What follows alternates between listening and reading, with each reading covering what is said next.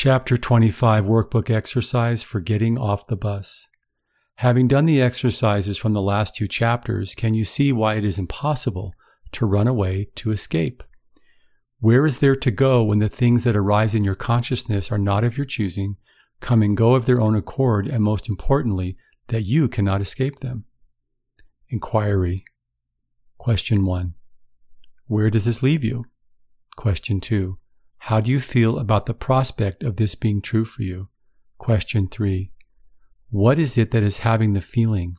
Is it the you, who you are, or the you of the ego?